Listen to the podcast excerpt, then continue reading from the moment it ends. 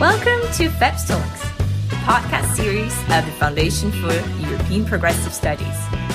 Find out more about us on feps-europe.eu. Welcome, everybody, to this new episode of FEPS Talk. I'm David Rinaldi, Director of Studies and Policy at FEPS, the Foundation for European Progressive Studies, and you are listening now to our weekly podcast. This week, we are extremely glad to have with us Michaela Kauer that is uh, not only the director of the Brussels liaison office of the city of Vienna, but also the co coordinator of the EU Urban Agenda Housing Partnership. And of course, with her, we would like to focus a lot on housing policy and also on what the EU can do on this topic to improve. Uh, housing policy at regional and national level. Michaela, uh, happy to have you here with us. Good to be here with you today. The very first question that I would like uh, to ask you relates on how our perception on the relevance of housing and the quality of our homes changed in the recent months. Because I think that the COVID has uh, substantially impacted the, the way in which people look and uh, live in their homes, but also the way in which public authorities understand the relevance of this. So, how do you see this, uh, you know, this pandemic changing and impacting the approach to housing policy? Yeah, that's. I think that's a very important uh, question indeed, and I think that when it comes to housing and the corona pandemic, we have seen a total change in the function of homes in the past year, I must say, nearly now. And the change was about before a home of different qualities. We'll come to that, I hope, also later. A home is a place where you relax, where you learn a bit with your kids after school, where you, you know, uh, do a lot of work when you are the woman, do less when you are the man, uh, these kind of things. So the home was like not overloaded with functions as is now. Now a home is a place where you work, obviously, where you have to teach your children, and also where you have all the other functions that you had before. So that changed radically. The other thing that we saw that due to confinement, obviously the neighborhood of a home has also received a new, I would say, importance. Because when you are on the countryside, and obviously there you have a lot of green space and free space, it's quite easy to get out and have fresh air and, you know, move a bit around. When you are in a densely built city and you are far away from all the green spaces, then also this is eh, becoming a challenge. So we've seen a change not only in the functionality of homes in themselves, but also when it comes to the neighborhood around this home. So that's one very first answer to your question, I would say. On a more general level, obviously, we will see that as housing systems differ a lot across Europe, across its cities and regions, and we see that there are quite stable and safe and secure systems in housing in models and there are also more fragile systems and the corona pandemic has clearly also shown us the fragility of such system. They have been put very much under pressure. The more precarious, I would say, the housing solution in a given system is, the more also people came under pressure. This is why, and coming to the last part of your question, a lot of cities and regions and even countries have made very, very strong interventions in the housing markets when it comes to protect people in their homes. We have seen a ban on evictions in many cities. We have seen more aid to subsidize rents, or we have seen moratorium on rents. We have seen a lot of activities of cities, not only in the in I would say in the housing itself, but also when it comes to rented places for a business. So there has been a lot of protection and a lot of intervention. And I would say that coming from Vienna, a city with a very safe and stable and secure system, those who have the most of this uh, security, they are the best when it comes to a crisis. Indeed. Uh, so basically, my follow up question would be on this exactly on the link between uh, the current crisis, housing, and inequality, if you want, because already before the crisis, we could observe quite a big polarization in some of our cities with the better off living in areas where there is maybe more green space, pollution is maybe less of a problem, transports are maybe better organized, there's also better schooling or better other type of services, and somehow other uh, parts of the population in more, if you want, segregated or poorer neighborhood. So, uh, has this process been accelerated by the COVID or the measures that you have just mentioned are going actually in the direction or fighting this polarization? Where do we stand in this fight against uh, inequalities in housing? Well, I must say that uh, the inequalities in housing have been aggravated since many years, and key factors have been, I would say, the growing financialization of the housing markets, a lot of institutional investment on a short term profit uh, margin, a lot of touristification, and a lot of gentrification and not all is homemade. A lot of these things are global developments. When it comes to inequalities, also versus systems where you have little of this. Uh, we have seen that cities with a big amount of owner occupied homes, especially, for instance, in southern countries or eastern countries of Europe, there the precarity of uh, paying back your mortgage has come really to the light of things due to corona. And uh, people could not pay back their rents but also people could not pay back the mortgage. So we've seen the precarity increase and that means that those who are already bad off in the beginning like 10 years ago poor families overcrowded housing unhealthy housing housing in bad energy efficiency conditions these kind of things have clearly been aggravated by the crisis one aspect of inequality I must mention, and that is the gender related aspect. Very often we have seen that the corona pandemic and the confinement rules have indeed aggravated situations where you were already a victim of domestic male violence at home as a woman. So here, protective measures again of cities and local authorities have been key to protect women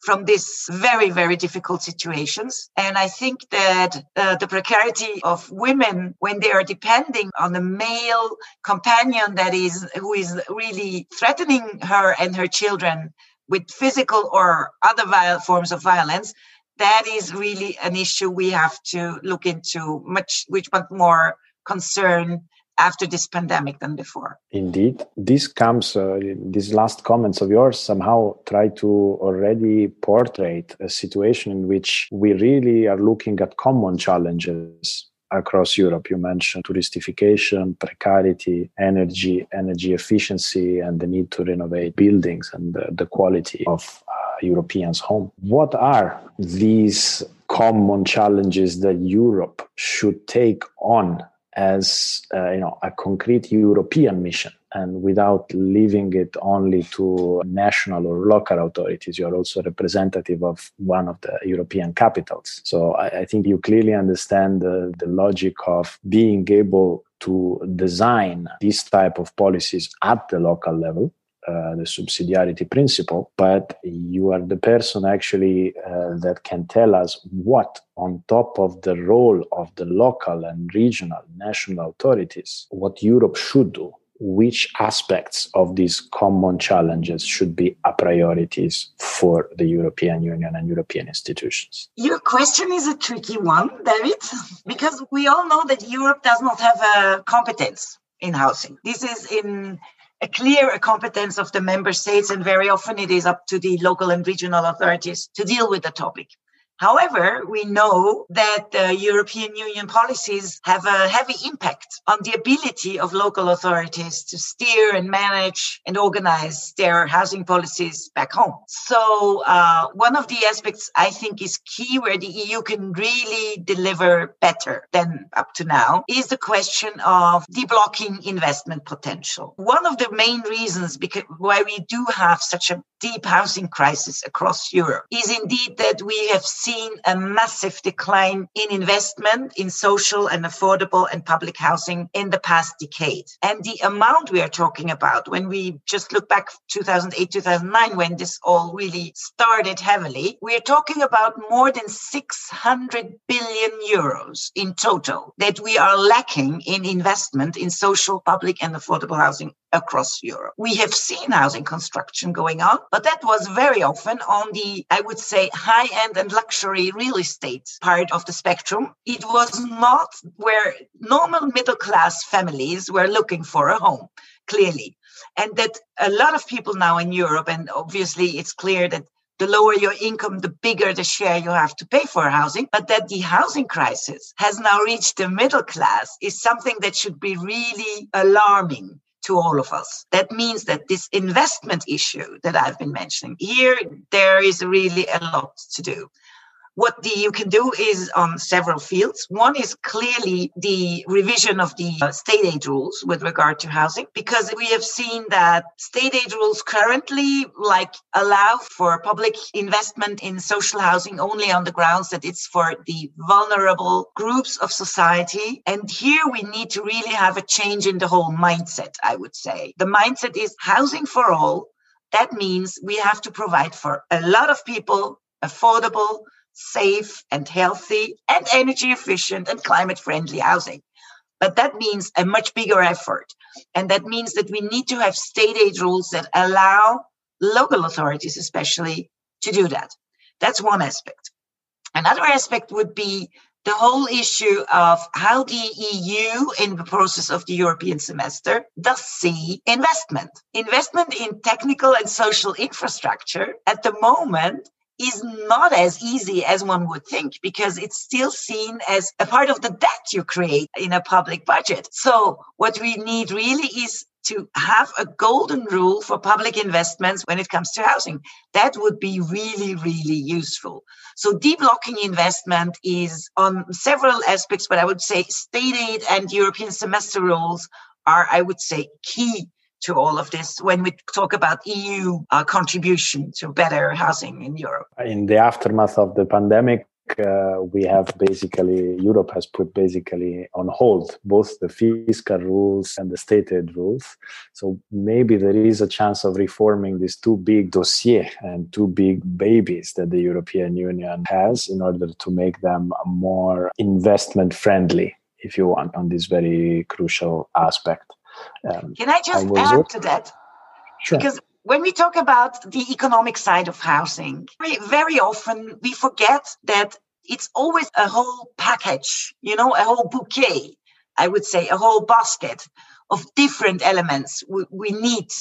And what we really forget is that we have obviously we have the investment capacity on the side of the rules the framework conditions like, you know, state aid or European semester. That's one. We have European money in this. We have EIB financing in this. We have local and regional and national funds to do that. What we very often we forget that there is one element or one actor that is really paying all the time, and that's the ones who are living in those homes in the end.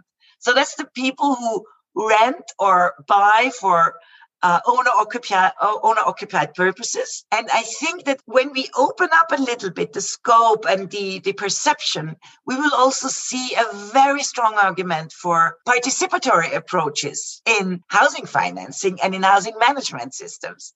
So I, I would like to really make the point that a lot of times we talk about the money is coming from i don't know where but it's in fact it's taxpayers money on the one side but it's also the money who use the home in the end who pay for it? And i think that's important to mention. And uh, still on the issue of money uh, i like to underline that what you're asking is not necessarily only european financing but uh, european rules that allow financing to emerge at different level of government so uh, I know that now, for instance, we have the renovation wave that perhaps put some uh, European money, and I, I hope that uh, part of the next generation EU will also be used by member states in different recovery plans to address the issue of uh, of housing. But it is with the rules somehow that we can allow for more investment. But uh, the question is, what besides public led investment. What is the role of other actors involving in the housing market, if you want? From one side, the private sector that can lead other type of investment, but also the third sector because we have seen a lot of uh, development from the side of cooperatives, uh, NGOs, associations that are providing responses valid in some cases. So, how do you see the public sector at local or at the European level incentivizing these two type of responses, the private and the third sector? Can they respond to the needs of making housing for all more affordable and uh, of higher quality? Yes, and I think this is also where we do see a very rich diversity of traditions and systems across European cities and regions. We do know that in Europe, a lot of cities and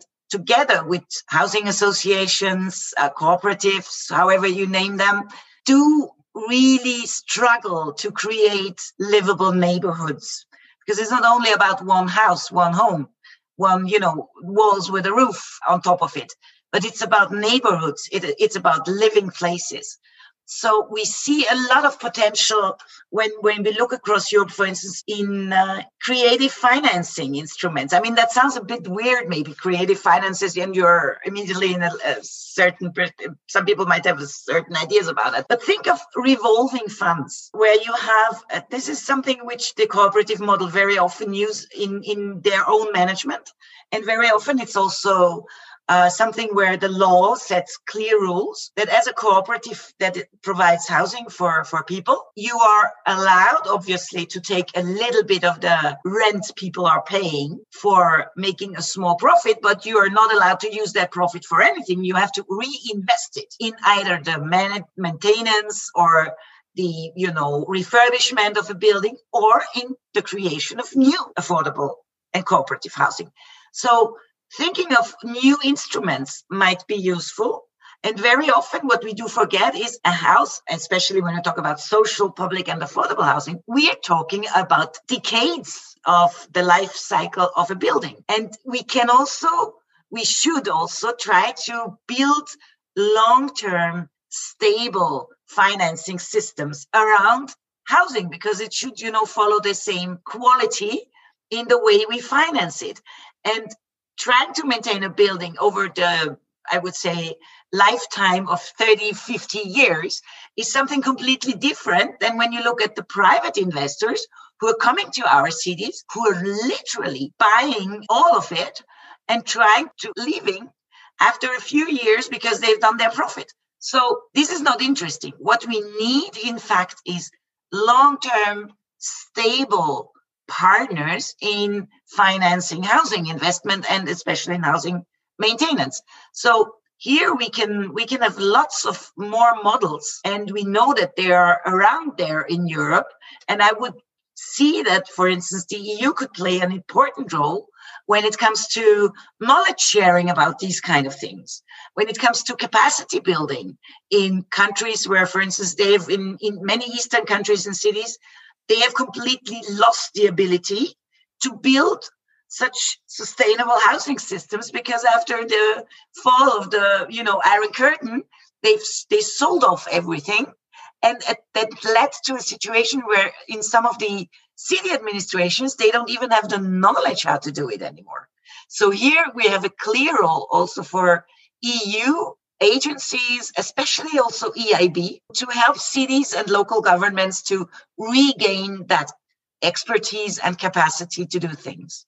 This is extremely interesting, also because you have, uh, you know, you you are identifying uh, clear policies and clear and clear solutions. So, uh, I would like to even ask you to dig a little bit more on this, because uh, you have been coordinating the work of the EU housing partnership for the for the urban agenda.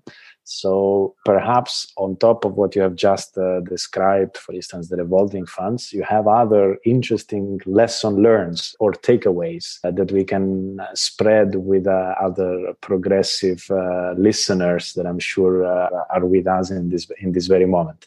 So, what have you learned from good initiatives that you've seen on the ground at local level? I've seen so many. I don't know where to start, indeed. I will not do the mistake to start with Vienna because that will make everybody jealous and sad. I do not do that now, okay? Thank you. Um, but I want to mention one project I've seen in, for instance, Lisbon. In Lisbon, there is the Boa Vista neighborhood, which is a very deprived neighborhood and which is a very, has been a long time a very poor and uh, disconnected also neighborhood because it's like cut off from the city center, not really connected to other parts of the city. And a lot of migrants from Africa, from the former colonies came there and they start building their little huts of their own. And it was like a little bit illegal in the beginning and they legalized it. And, but the houses were very small and very poor conditions. And they did an interesting project there because they really managed to gather with the community to build new houses, invite people to be part of that process, those who were living there, and move them from their old and very bad little, I would say, I've seen them that were really huts. And I think it was only the color and some will that hold that were, was holding them together. And the, the huts were like torn away and people were moved to the new nice houses which were you know also interesting. That the new houses were flexible in in their whole arrangement. So you could add a room or you know you could really play around with with with the way they were organized. And i think this is a very good project because also it created jobs for people. They did a whole neighborhood uh, program. I think projects like these are inspiring also to others. And i think that this is uh, something we can learn is there is such a diversity of experiences across europe that there is no there cannot be one i would say template like now with the renovation wave or with the affordable housing initiative that's coming up. We don't know a lot about it but what we would wish to is that it will be more adaptable to all these different situations we have across Europe on the ground. So, I mean, I can t- talk about many, many projects. I, for instance, I love the the old uh, the Scottish housing policy, which is set up at the moment because they are now really going away from the old right to buy system because it proved socially and economically and also environmentally to be not really working and bringing it back to under the control of the city and the authorities together with the with the tenants and the former owners. But stop selling your housing stock. That's one of the main lessons we've seen. Because what we have also seen for instance in in places like uh, bratislava. This is a, you know the capital that is closest to my hometown to vienna. And uh, there after the fall of the iron curtain as i said they they sold off all the flats to the former tenants but they didn't provide for any reserves for maintenance and refurbishment and whatever. So there again you have a lot of building blocks in eastern countries where you can't do anything because the strict state aid rules again prevent that people you know get money directly because it could create an economic competition i would say situation that is not you know wished. But it could help for instance on to put on on such a housing model or housing project we could install a i would say cooperative management structure and then help them with some money to reorganize and refurbish their buildings without touching you know the ownership structure because that is of course not possible anymore but I think that we can really introduce parts of models we've seen in other places to places where in need, and that could be very inspiring for each other. Again, here we need platforms on European level where this kind of exchange is possible. So I understand that there's still a lot to do, but most importantly, uh, it makes me understand the relevance of, of the previous point you made uh, of understanding the change in paradigm. So somehow of the, of a public sector that should not only provide decent housing to the vulnerables, but should provide decent decent housing, full stop for all. Voilà in the sense. I know, for instance, that the European of the European Pillar of Social Rights, as such, it mentioned as a right to be protected by European Union uh, actions, uh, housing for the vulnerables. How can we move to this new objective of housing, housing for all. The, the progressives in the past have campaigned for a, a, European deal for housing. Is it something we should, uh, you know, bring forward again, uh, bring up at the next social summit? How to spice up the discussion in this in the, in this domain to make people people understand that if Europe is really serious on delivering on well-being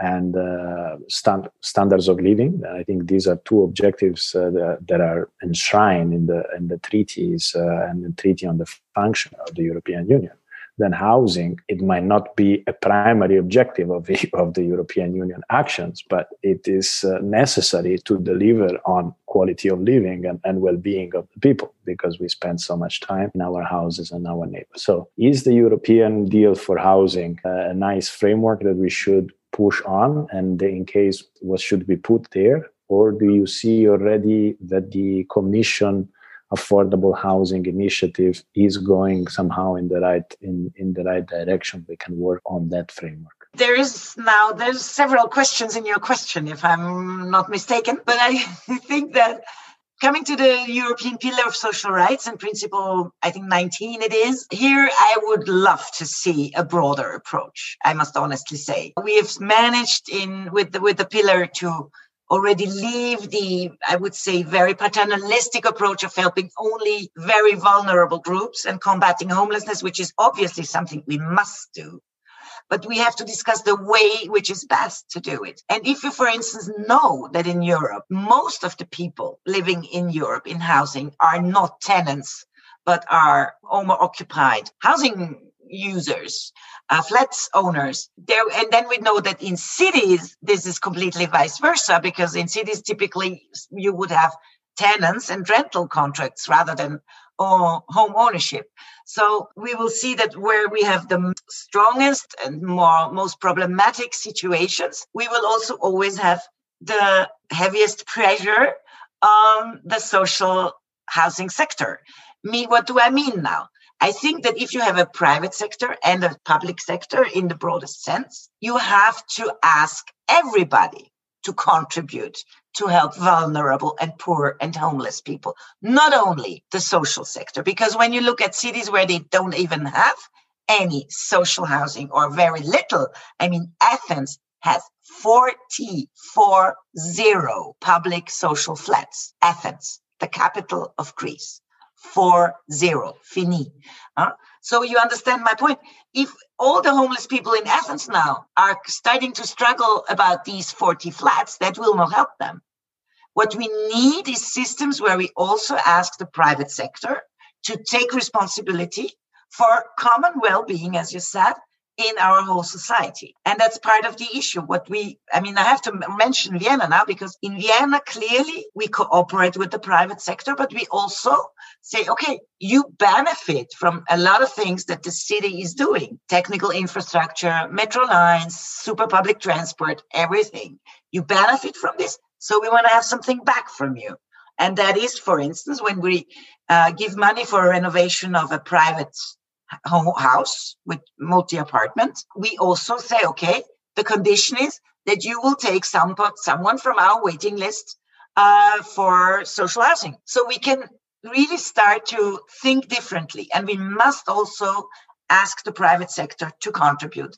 That's my point. And the other aspect is when we talk about common well-being, I think this it's really good that you mentioned that because uh, the new Leipzig Charter. This is the new key document we do have when it comes to urban policy on European level. It says exactly that. It talks about urban development has to contribute to common well-being, but that involves activities and commitments from all stakeholders. And that's not only the public authority, that's not only the local administration, but that's uh, obviously also the private sector. And here we have to, I think, restart a little bit the whole conversation. When it comes to housing, I would say a European deal for housing is fine. I would just go for even bigger. I would go for why do we not set up a European cooperative for housing? Because we could set up such an organization together with the, you know, all the stakeholders and say, okay, where we have the knowledge, we take the knowledge and the expertise. And where we need the knowledge, we put the knowledge and the expertise. And we start building cooperative and public housing models all over Europe with the help of, for instance, one big organization, which is, you know, it could be a renaissance of the cooperative movement in a way that I'm dreaming of. European cooperative for housing. I like that, and I hope you can bring forward this uh, proposal. Uh, I'll come back to you, Michaela, in a second for uh, maybe a 30 second of closing in which i would like you to give us you know the final advice one for let's say european policymakers and one for uh, uh, local policymakers mm-hmm. On the topic uh, on the broad topic of housing because as we have learned housing has uh, a lot of interdisciplinary consequences. And while you prepare on this last uh, 30 second i would like to remind to our uh, audience uh, and those who have the patience and the interest to follow uh, to follow the FEPS talks that if you want to hear more on this topic of uh, affordable housing, social housing, uh, inclusiveness in housing policy, or the renovation wave, you can uh, search for the video conference on of the housing week that the Party of European Socialists uh, at the Committee of the Regions is organizing in partnership with FEPS, with the, with the city of Vienna, and with the S&D Group, as well as you can have a look at the publications that FEPS and partners uh, uh, is launching on concrete actions for social and affordable housing in the EU.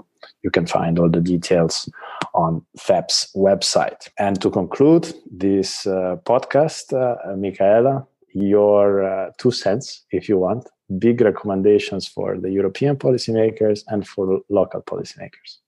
Be bold. I am very bold, so no problem. Let's take housing as a right seriously. Let's stop everything that takes housing as a commodity. And that means let's stop money laundering. Let's stop financialization let's stop illegal touristic use of housing and let's empower cities to help their citizens to grow together in a participatory approach in their cities and to make them livable places. Thanks a lot, Michaela. Thanks, everybody. Enjoy your homes. Thank you for your attention. If you found our conversation interesting, do not hesitate to share it on social media with the hashtag FEPS Talks. More is yet to come. Stay tuned.